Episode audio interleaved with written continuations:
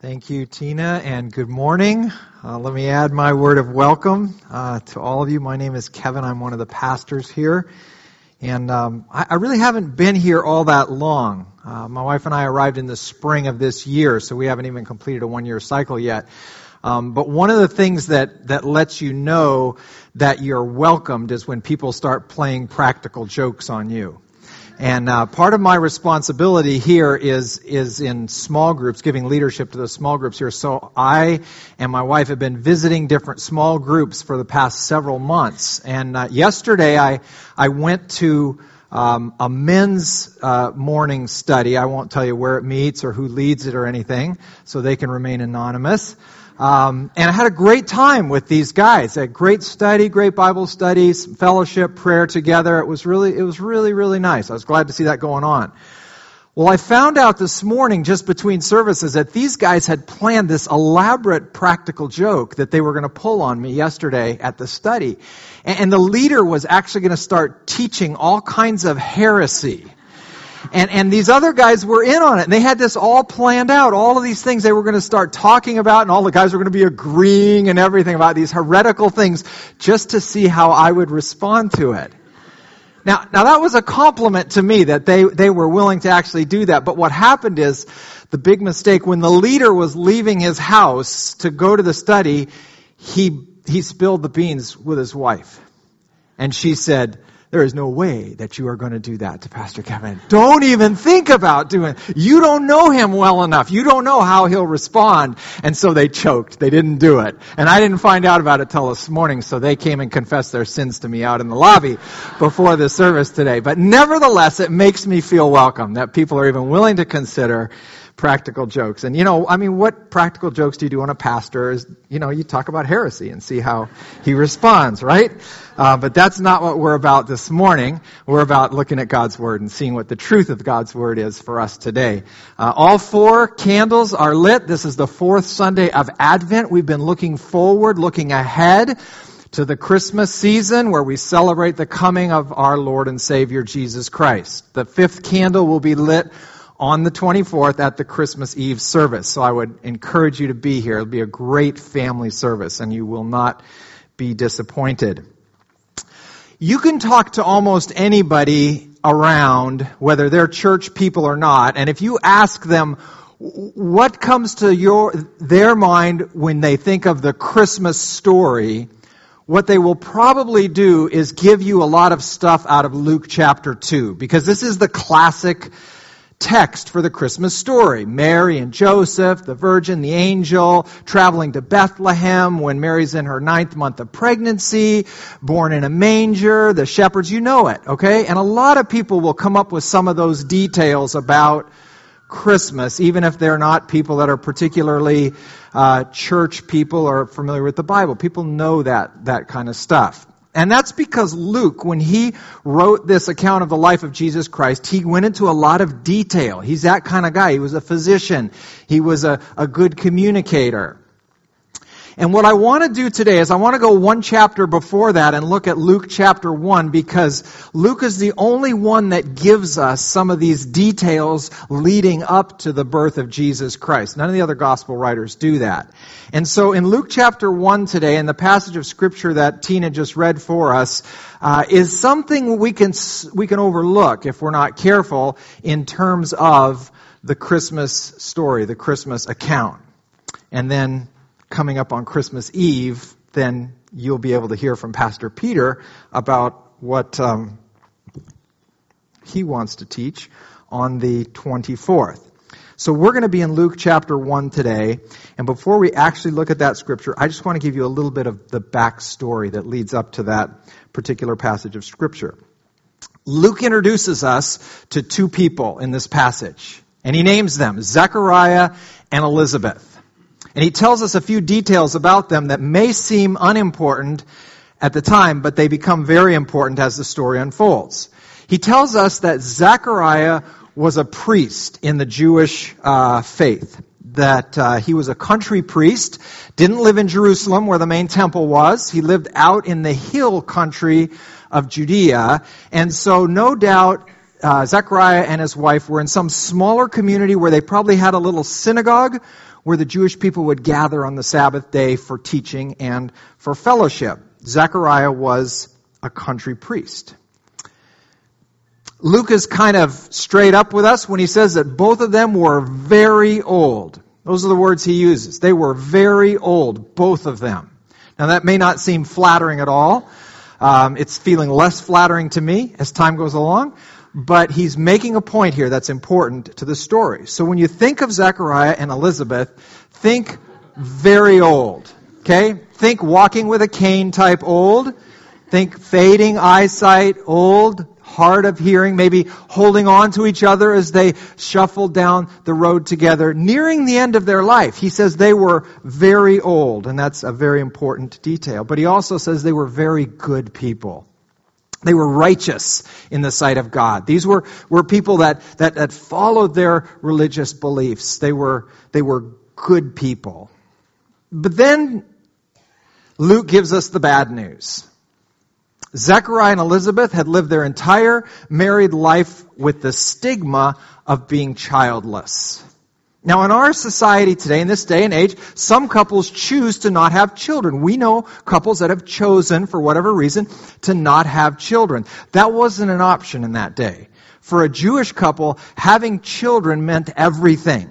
It, meant social security for you. That, that's who would take care of you in your old age. It meant somebody to live close by and look after you and working together, and it carried on the family line. These were all super significant things uh, to a Jewish couple. And so Zechariah and Elizabeth were that couple, the, the childless couple. And they lived with that stigma their entire married lives. As the story unfolds here in Luke 1, Luke tells us that Zechariah and Elizabeth had actually come to Jerusalem. There was a rotation where these country priests would come in and help out the priests in Jerusalem, help out in the temple there for a period of time. Then they would go back to their, their community where their little uh, synagogues were. Zechariah was there in Jerusalem when this story unfolds for us today. And Luke also tells us that Zechariah had been chosen to be the one to go into the temple and burn incense before the Lord. And this was a once in a lifetime experience for a priest. There was a lottery system, and when you were chosen to be the one priest to go in to the inner part of the temple and burn incense before the Lord, it probably wouldn't happen again in your life. It was a great honor, and this was a day that Zechariah got to do that. And so everything was normal up to that point. Zechariah goes in with the incense by himself into the inner part of the temple, and then everything changes because he realizes he's not alone there in the inner part of the temple. There's somebody else there, and, and he's right there standing at that place, Luke tells us.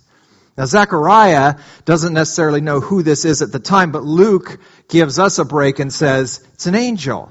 It's an angel that was sent from God. And the angel and Zechariah enter into a conversation with each other. And the angel, after he says the first thing that angels always say when they meet people, which is, don't be afraid, don't be afraid. So There's something about their appearance that causes people to be startled. He says, don't be afraid, Zechariah. I have come with a message for you.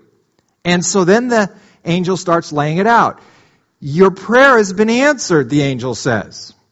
How many prayers had the old priest prayed in his life? You know, which one is it that you're talking about? Your prayer for a child. God has heard your prayer, Zechariah. You and your wife are going to have a baby. Details. It's going to be a boy. You're going to name the boy John. John is going to be well respected in the community. John is going to have a special assignment from God. Now, Zechariah has taken this all in. He's startled. He didn't expect anybody to be in there, but he's listening to what the angel said. And when the angel stops for breath, uh, Zechariah jumps right in because he's got a question for the angel. And so Zechariah says in verse 18 of Luke 1, How can I be sure of this? I'm an old man and my wife is well along in years. It seems like a reasonable question to ask. But what Zechariah is really saying to the angel is, angel, who are you kidding? Who are you kidding? And Zechariah starts throwing out the I statements. I am an old man. I'm not having any kids. I'm married to an old woman. Look, she's out there with the other people praying, waiting for me right now. I'm married. That woman's not going to conceive and have a, a baby. In essence, Zechariah is saying to the angel, I don't believe you. Now you look at that verse and say, well, Kevin, you're being a little hard on Zechariah. I don't see him saying that. Just wait. Three verses later, the angel is going to say the very thing to Zechariah. You didn't believe me, did you? You didn't believe the message that I brought to you from God. So the angel then responds to Zechariah in kind. The angel comes up with a few I statements of his own and says to Zechariah, I am Gabriel. Well, who's that? Well, Zechariah knew he was a priest. He knew the Old Testament. He knew that Zechariah was one of God's messengers that God sent to bring messages to people. He was well aware. I am Gabriel, this angel says. I stand in the presence of God. It's who I work for. I work for God. I, I do what God tells me to do. And I, the angel says, have been sent to speak to you and tell you this good news. So Zechariah throws up a few I statements as why this could never happen. I'm an old man. I'm married to an old woman. The angel throws out a few I statements that trump everything that Zechariah has to say. And then the angel has a little assignment for Zechariah. And in verse 20 we read that the angel says, And now you will be silent and not able to speak until the day this happens, because you did not believe my words, which will come true at their appointed time. So the assignment for Zechariah is a silent retreat. Zechariah, you're going on a silent retreat.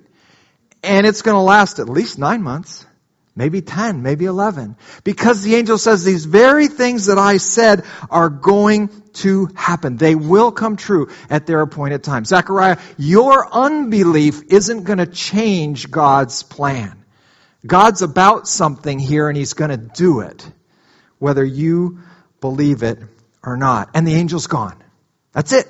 That's all the angel has to say to Zechariah. He's left all alone in the temple with his little incense thing and he's speechless and he will be speechless until this child is born. Zechariah walked out of the temple and the people knew something was going on because usually the priest is only in for a few minutes and he'd been in a lot longer than that. He's got a weird look on his face. He's pointing to his mouth, shaking his head. I can't talk. He's making motions and people, wow, something happened in there. And indeed it did. But Zechariah can't even tell anybody what happened.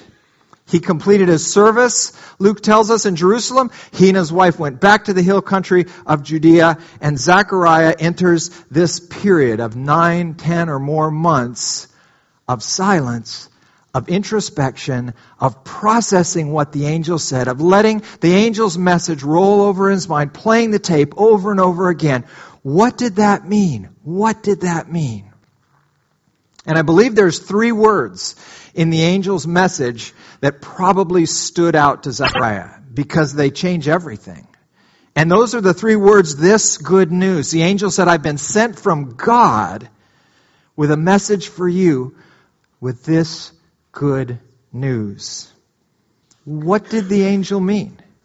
What was the angel talking about when the angel said, I bring you this good news? Certainly, Zechariah had a lot of possibilities of how to answer that question. I mean, number one, the angel said, You're going to have a son. After all these years, the stigma is going to be lifted. You're not going to be that couple anymore. Now, that's good news. But the angel went on to say, this kid is going to be a good kid. He's going to be well respected. People are going to think highly of him. What parent to be doesn't want to hear that? About their child. That's certainly good news. The angel went on to say that this, this child's been chosen by God for some kind of a special mission to prepare the way for the Lord. And what priest wouldn't like to hear that about his own son, that he's going to kind of follow me in ministry? He's going to be on a mission from God. That's certainly good news, isn't it? And so Zechariah goes over this in his mind over and over again until the day comes that his son is born. And when that day comes and they're naming the child and they say the name of the child is John, Zechariah's tongue is freed. He can talk. He's been silent for months. And we get to read the first words that come out of his mouth. The passage that Tina read to us today contains exactly what Zechariah said when he was finally able to speak again. And we get to find out what conclusion he comes to about what this good news is. So the first words out of Zechariah's mouth are not words of complaint or asking God why or the punishment didn't really fit the crime. No, the first words out of his mouth are praise. I kind of feel like he'd have fit in here in December where we've said we want Thanksgiving to be what marks us as a congregation during this Christmas season this year. And Zechariah could have written out his own thankful card by saying, Praise be to the Lord, the God of Israel, because he has come to his people. So right away we get a clue where Zechariah's line of thinking is going. He, he's, he's giving God praise and he's giving God thanks because God has come to his people. Now, Zechariah would have known from the Old Testament that the promise of the Messiah, the promise of God sending his Messiah to this earth was, was there in multiple places. It's what the Jewish people were waiting for. And now Zechariah realized it's, it's happening. God is showing up. Zechariah might not have known the name yet, but Jesus, the Son of God, showing up on this earth is what Zechariah is talking about here. This is Christmas. God coming to us. God showing up. Or, or as Eugene Peterson, who translated the New Testament in a translation called The Message, says, God moved into the neighborhood. And Zechariah is giving God praise and thanks for that. Now, I'd like us to just take a look at two words this morning that Zechariah uses in this song poem thing that he says, these first words out of his mouth. We don't know if he took nine months to compose this song or if it was totally spontaneous when he was able to talk again, but nevertheless, we get to see these words. And I would just like us to look at the word redeemed and the word mercy. Redeemed shows up at the very beginning of this song, and mercy shows up at the very end. So just to complete verse 68, the first words out of his mouth, Praise be to the Lord, the God of Israel, because he has come to his people and redeemed them. And redeemed them. God didn't just show up just to check things out. He showed up on a mission. He showed up with a purpose, and Zechariah has identified that purpose that God has come to his people and redeem them. Now, I don't know if you're like me, but redeemed isn't a word that I use a lot in my daily conversation. Okay, it's more of a biblical word, but um, I looked it up in the dictionary, and the dictionary de- definition says that to redeem is to make something that is bad better or more acceptable. It's kind of like an incremental improvement take something that's not in such great shape and, and fix it up and make it a little bit better, that's redeemed in terms of a dictionary definition. And, and I'll go along with that to a point, but I will say it's, it's weak. It's incomplete in terms of what Zechariah and Scripture are talking about here. Because when Zechariah is talking about redeemed, and he's talking about it in light of the fact that God has shown up, that God has come to his people, this is much better than making some incremental improvements in the lives of people. Because see, God didn't come in the flesh, God the Son, Jesus Christ, didn't come to this earth to make bad people good. That wasn't Jesus' mission. Nor was his mission to make good people better. That's not why he came either. He wasn't just trying to improve each of us a little bit. No, Jesus came to this earth to make dead people alive. Now, now that's the biblical redeem. Not making something a little better. No, taking something that was lifeless, which was us, God's design from the very beginning, was to be in relationship with his creation, with his humanity. Our first parents, Adam and Eve, they rebelled against God. Sin entered into the world and became this dividing point between God and his creation. Death entered the world when that happened physical death, spiritual death. And now Zechariah says that God has come to change that. He has come to intervene.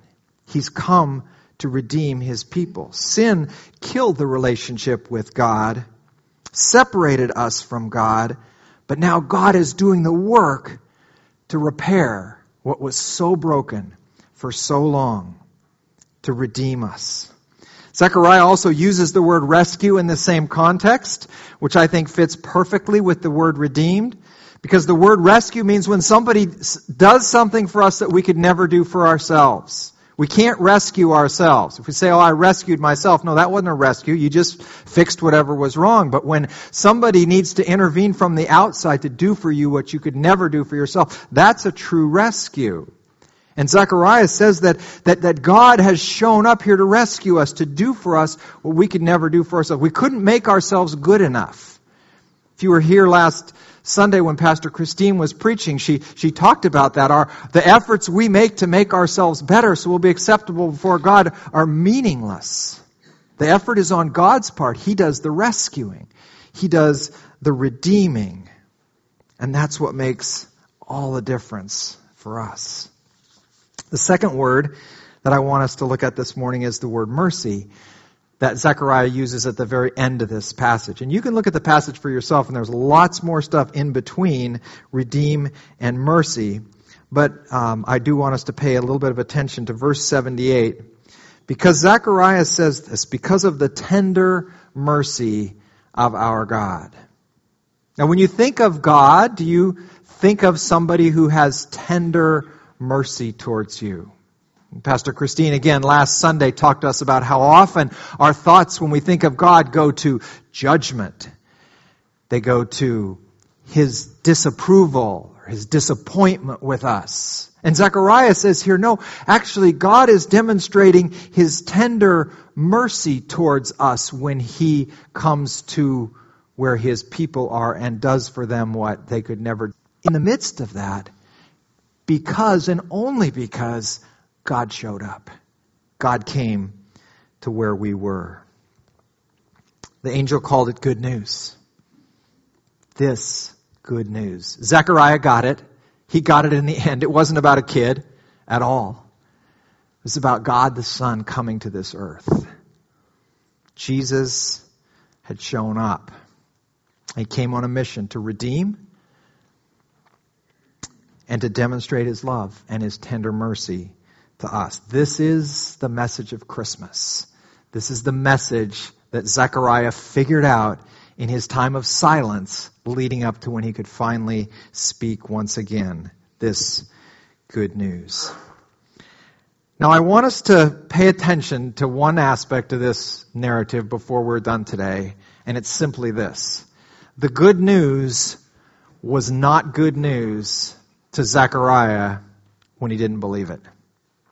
When he heard the angel's message and he threw up this barrier, I'm an old man, I'm married to an old woman, that's not going to happen to us.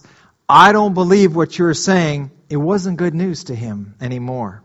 Now, I know there's a few of you uh, younger folks in the congregation, maybe teenagers or preteens.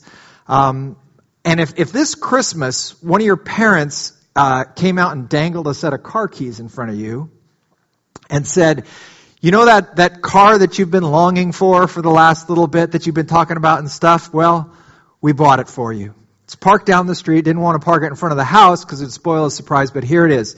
Here's the keys to your new car. It's parked down the street. And if you took those keys and looked at them, said, Dad, Mom, you're just jerking me around here, and threw the keys on the shelf and went about your business and didn't believe it, well, you wouldn't benefit at all. It wouldn't be good news to you because you never took possession of it. You didn't believe it. And Zechariah didn't believe it at first. And it wasn't good news to him because he didn't believe it. He couldn't respond to what he didn't believe. And that unbelief then became a roadblock of what God wanted to do for Zechariah and what he wanted to reveal to Zechariah. No, Zechariah put up his own roadblock so he couldn't receive and experience what God had for him. But his unbelief, somewhere during that nine month period of silence and time to think, started to change into belief. He started to ponder the angel's words. He started to see his wife showing. And the unbelief melted away and became belief. And Zechariah's belief then opened the door for him to receive what God had for him and for him to experience what God had for him. And that's why Zechariah can speak in the words that he's speaking in in this song. Because the unbelief is gone.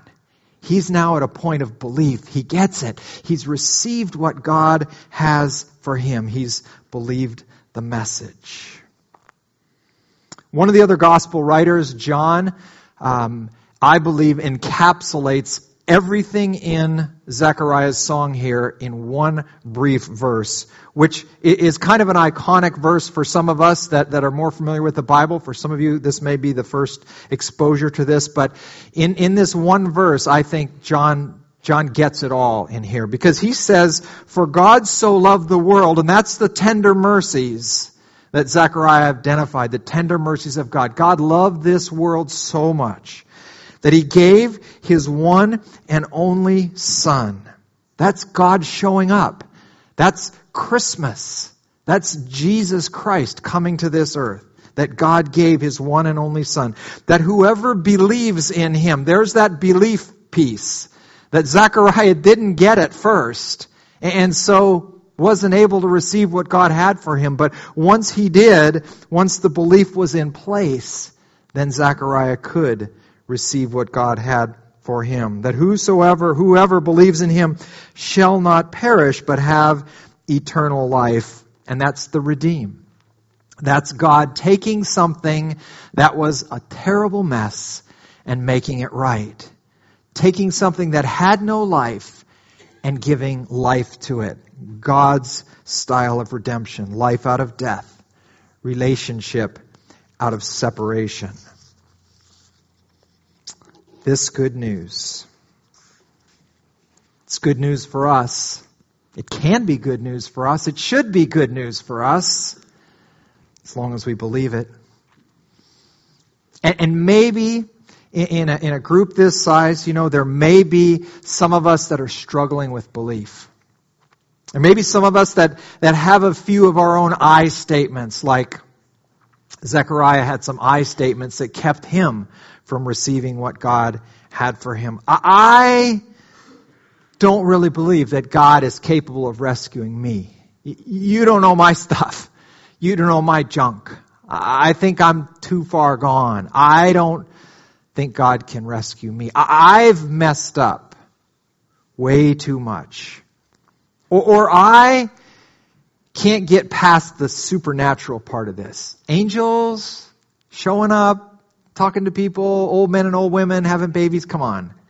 That's, that's sort of science fiction or Disneyland type stuff, right?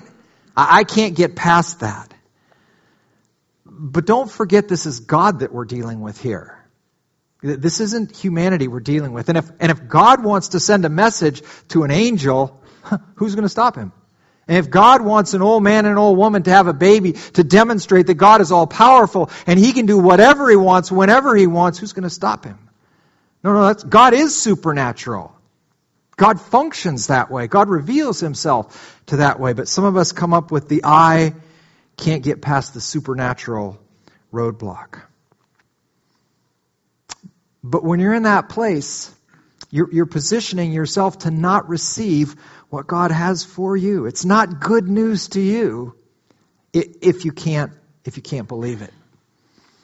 But maybe, just maybe, as you consider the truth of the Word of God that we have looked at today, maybe you find yourself moving in a direction of belief.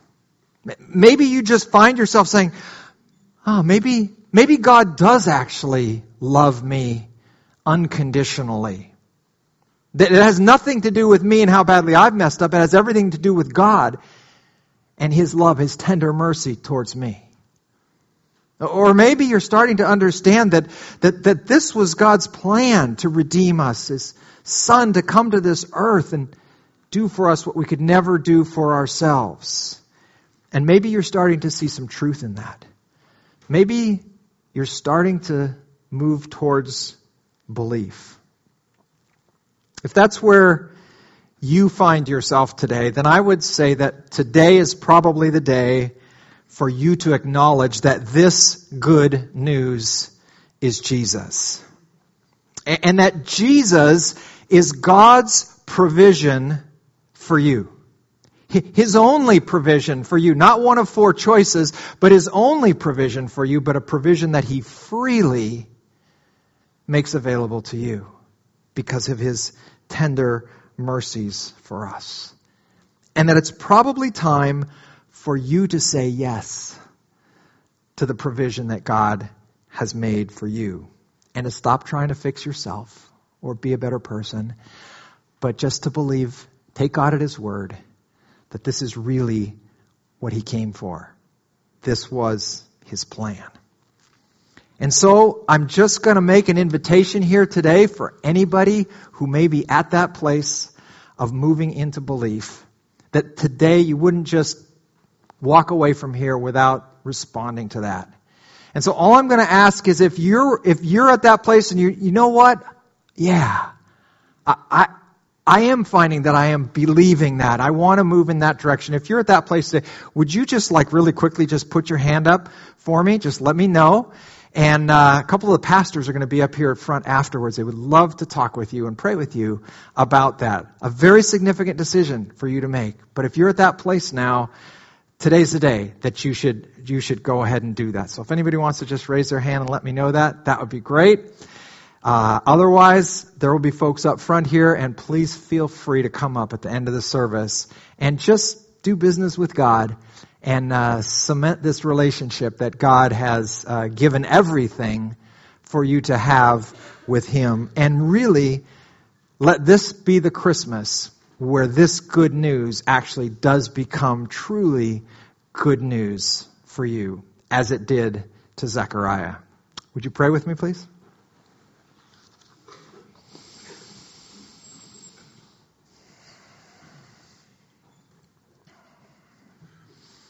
God, you have blessed us so richly with, with your word. You've, you've reached out to us. You have communicated with us. You've revealed yourself to us. You've revealed your character to us. And we thank you for that. Thank you for not leaving us wondering. Thank you, God, for making provision for all of our needs. Thank you for sending your Son to redeem us.